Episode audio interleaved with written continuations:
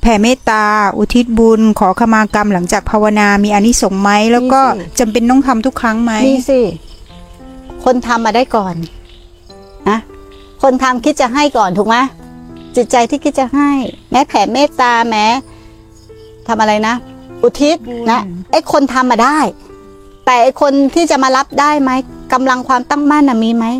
ถ้าญาติญาติสายโลหิตไม่เป็นเปรตพระพุทธเจ้าตัดเลยนะ ไม่มีทางได้ ต้องเป็นเปรตสถานเดียวเท่านั้นถึงจะได้ สัตว์บางจะพูดจะจะอนุโมทนาได้ไม่ได้นี่ก็เป็นอีกเรื่องหนึ่งแต่ส่วนใหญ่ก็คือไม่ได้แต่คนทำมาได้ คนทำมาเป็นผู้ได้ คนทำมาได้แล้วนี่คือได้อันนี้ส่งส์แล้วแล้วขอขมากรรมล่ะคะขอขมากรรมก็ได้สิ เราเหมือนเราขอขมากรรมให้อภัยรู้สึกผิดจริงๆไหมอะอะถ้าเรารู้สึกผิดจริง ๆ กับบาปกรรมที่เราทำมาไม่อยากทำชั่วอย่างนี้อีก และกลับตัวกลับใจนะ ไม่ทำอย่างนี้อีก เนี่ยใครได้ล่ะ อันนี้สงเกิดยัง แค่มีเจตนาที่จะขอขมาเนี่ย อันนี้สงเกิดยังอันนี้สงเกิดแล้วคือไม่ผูกกรรม ไม่ผูกกรรมต่อไป แต่ทีนี้ไม่ใช่ว่าจะขอเข้ามาพร่ำเพื่อ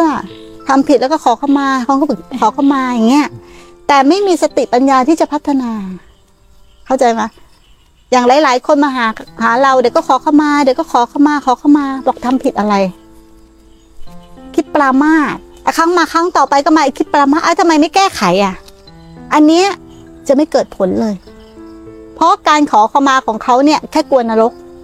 แต่เขาไม่ได้เห็นว่าการที่เขากระทำแบบนั้นน่ะคือความผิดเข้าใจไหมอะต่างกันนะ